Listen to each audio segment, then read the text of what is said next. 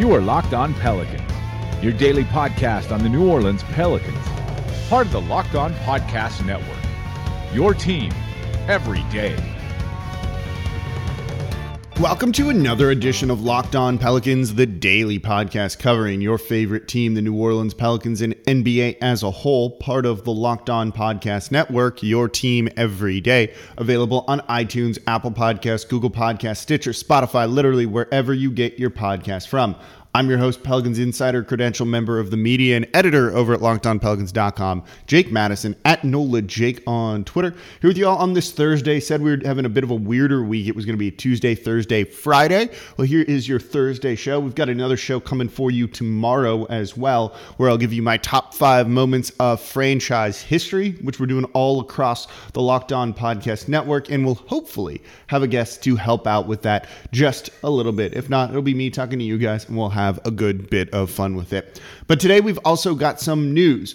We've got some news on Zion, what he's doing in the off season. Speaking to Ernie Johnson of TNT and NBA.com on their Twitter channel uh, account the other day. We've got an update on where the NBA may look to try and play some of their games as they create a bubble to hopefully finish out the season. And then the NCAA is making some news as well that I think is worth touching on, which we'll do in the third segment. So let's dive into it all in today's edition of Locked On Pelicans.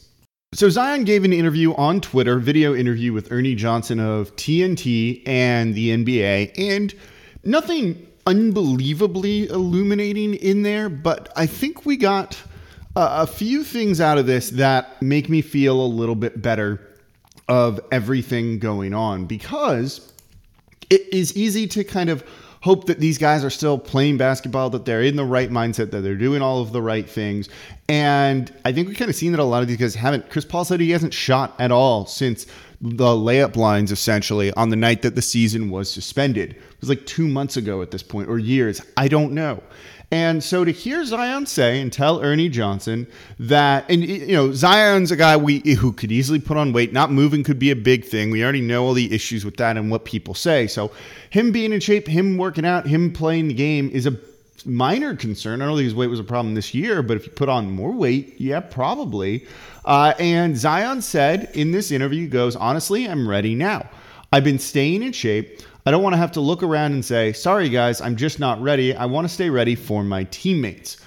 That is exactly what we want to hear. And the Pelicans have done a good job with the team of shipping them exercise bikes, of getting them equipment, having training sessions through Zoom and other things to really keep these guys in shape and ready to play whenever that is. So that is a very, very cool thing to see. And I'm happy that Zion is still working out. He says he has a hoop. So hopefully he's working on that jumper a little bit. That would be great if he came back and it was a little bit better.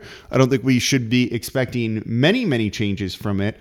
But I think it is a very good thing that he could be playing the game a little bit better.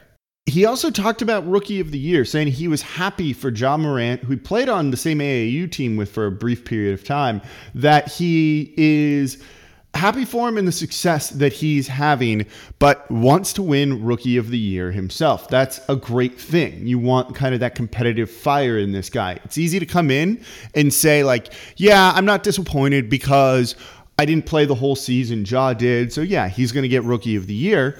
And you can kind of play it off like it's no big deal. But to say that you'll be stung when Zion doesn't win and Ja Morant is going to win rookie of the year, that he's upset by it, that he wanted to win it, I kind of like that. It's you know, it shows these guys are kind of people too. And then it shows that he's going to be competitive and that he's not going to play down things that he wants to go out and win and things maybe he just wants in general. So I see this as a positive thing from him that he's upset he might not win rookie of the year. It's not, you know, angry at Ja Morant. It's just he wishes it was his and he wants to. And that's a good quality to have in your future star player, franchise player, whatever, you know, you want to call him. So there you have the summary of his interview with Ernie Johnson. So we'll talk about where the NBA may play some basketball, and I like this idea. It's been an idea that's been out there for a little bit now, and it's cool to see the NBA either if they didn't come up with it themselves, that's fine, and took this and ran with it because it's good. That's kind of as simple as that, and it's nice to see them thinking maybe a little bit out of the box on everything. But before I do that, let me tell you about kind of my secret weapon during all of this time that I've been using to kind of self improve when we're all stuck inside and it can be easy just to play video games the whole time. And I'm doing a bunch of that. But you also want to kind of go through some self improvement and use this as a positive lemons into lemonade, that sort of thing. And what I've been using is Blinkist, where we now have all the time to sit down to read and learn more. And Blinkist is an incredible app that's making the most efficient use of this time for me. It's really unique and it works on your phone, your tablet, or your web browser. And Blinkist takes, the best key takeaways, the need to know information from thousands of nonfiction books and condenses them down to just 15 minutes that you can read or listen to. It's a great time for self improvement. Work out more by getting outside and just running, or learn a new skill, learn something new, learn about a topic that you've always wanted to learn about, and then start applying that to your everyday life. You have the ability to do so now when normally you wouldn't. Take advantage of it. And I like Blinkist because of that. It's awesome. When I am sending emails, I have it on in the background. When I'm going for a run, I'm listening to it as well to make the most of the time that I have here. And I'm getting some really great things. So, for a limited time, Blinkist will give you unlimited access. Sorry, with Blinkist, you get unlimited access to read or listen to a massive library of condensed nonfiction books.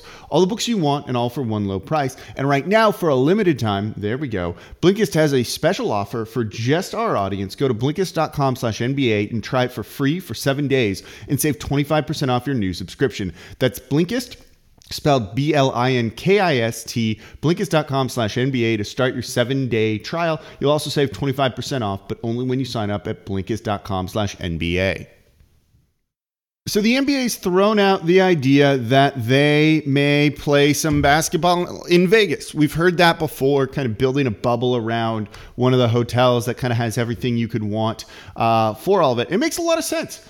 If you're going to do this, building a bubble is kind of the only way this is going to be a thing. We haven't heard about a new location until really just yesterday. And this comes on the heels of Keith Smith, who's a Celtics writer and does a lot of front office salary cap stuff, talking about this. It sounds like he used to work for Walt Disney World. And it sounds like the NBA is looking at potentially having their season playoffs, whatever it is, at Walt Disney World as that's where they're going to build the bubble to keep players isolated and away from the outside world. Frankly, that place is same exact thing as a Vegas hotel, just aimed at different audiences. They have all the infrastructure for this. You can house people on there and keep everyone quarantined, including the people that are taking care of the players, that are cooking the food, that are cleaning the rooms, and all of that stuff. And it would work.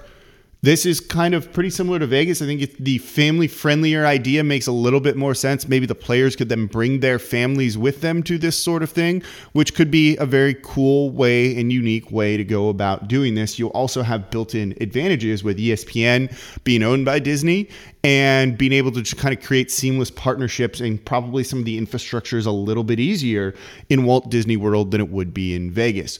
Another thing to kind of keep in mind is it sounds like the NBA is in no rush to finish the season, even with rumors being that they are willing to delay the start of next season so that they don't cut this season short. And this makes a ton of sense. I always hate the phrase follow the money because people just usually yell that and it's nonsensical, but this is one of those ones where you can follow the money. This period of time, right around when the season was uh, was getting postponed, and now where we would be in the playoffs, in the second round of the playoffs, that this is the money making time for the NBA. The playoffs are where commercial revenue is at its highest, where eyes are on it the most, all of that stuff.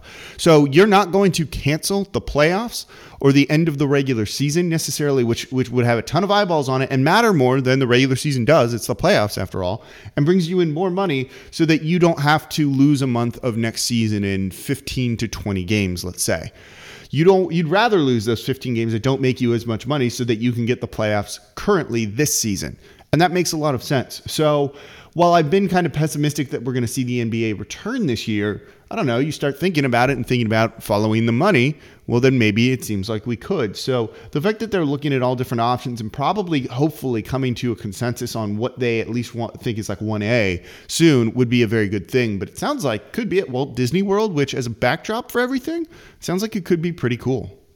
So we'll wrap up the show talking about the NCAA, but don't forget subscribe to Locked On Pelicans wherever you get your podcast from. Still here with you all three days a week Monday, Wednesday, Friday, Tuesday, Thursday, Friday, something like that. Usually Monday, Wednesday, Friday, and not going anywhere anytime soon. So I'm very excited to still be talking basketball with you all, hopefully providing a bit of an escape. We've had some really good interviews and people on over the past couple of weeks. Hopefully another one tomorrow, uh, which would be a lot of fun, and I'm excited about. Also, go listen to the one last Friday with Will Guillory, who absolutely killed it on there. Also, Andrew Lopez of ESPN a couple weeks ago was awesome too. He had basically a whole week. And then I had the game day crew of Caroline Gonzalez, Theo Mitchell, and Betsy Borrego on as well. If you want to learn more kind of about everything going on around the team, listen to all those interviews and support Locked On Pelicans by subscribing wherever you get your podcast from. So the NCAA. So there's a couple things going on here. First, and I talked about this on Locked On NBA on Wednesday, is they had this guy from UCLA who was a, top, a five-star rated point guard decide to skip UCLA and go straight into the G League and the new kind of development team that they're building, which you're seeing some of the top guys do. Cool, that's great. People think this is the death of the NCAA. It is not because someone just uh, you know takes that kid's place in his scholarship and the world goes forward. I don't think people are watching college basketball because of the players necessarily, unless you get someone like Zion, but more because of the teams. You like Duke, you like North Carolina, you like Kentucky, Kansas, UCLA, any of the blue Michigan State, any of the blue-blooded teams you really like, and you want to watch because of that. I will tune in for Duke, North Carolina, regardless of whether those teams are good or not. You know, I think it's kind of the same for a lot of people. So I don't think this is like the death to the NCAA. What might be a little bit interesting, but could help them now, is that the NCAA, forced by California, Florida, and I think New York too, and other places, have an endorsement plan in place for players to make money off their likenesses. And I'm not going to go into the specifics of it. I haven't even read all of the specifics of it. But basically, these guys can earn a little bit of money, money, potentially a lot of money, while they're in undergrad now, in college, playing college basketball. And this should help retain some of these people, I think. And so this is actually a boon for the NCAA and not necessarily the death of the NCAA either. If you have a guy who could be number one overall, or not number one, who could be a lottery pick but gets hurt, does he take the risk of going into the NBA draft? Or does he maybe return to school for another year to raise his draft stock, knowing that he has some endorsement money, maybe he makes a hundred thousand in his back pocket? Could be you know it's not the NBA money you'd be getting necessarily, but if you want to make more long term, maybe it's the right play. You know, maybe you have more endorsement money than that. I don't know what the the amounts are going to be, um, but yeah, you know they're going to try and ensure. It sounds like the the, the compensation is realistic, reasonable. It's not just a booster being like, here's five million, uh, when you know maybe the endorsement is worth a hundred thousand or so. But we'll we'll see. So I think this is actually maybe a you know if you're the NCAA and the people in suits running all of this, that this is a good thing for them and that this will help keep some of that better talent there. I'm not sure you know, particularly as we get to a one and uh, getting rid of the one and done rule, I think it might too, because those guys won't go to college anyway. There'll be more solid players entering the NBA draft every single year without the one and done rule. So maybe that means that you want to stay in college an extra year, make some more endorsement money, and kind of see if you can improve your draft stock. So all of this, I don't think really impacts the NCAA much. I know people want it to be shit. I want it to be. The NCAA is dumb, and the way they rule all of this stuff is really stupid.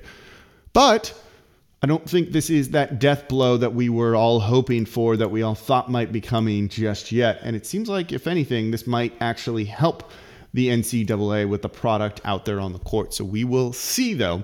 And of course, who knows when things will get back to being played and what the ramifications of all of this are going to be. And it's going to take years for that sort of thing.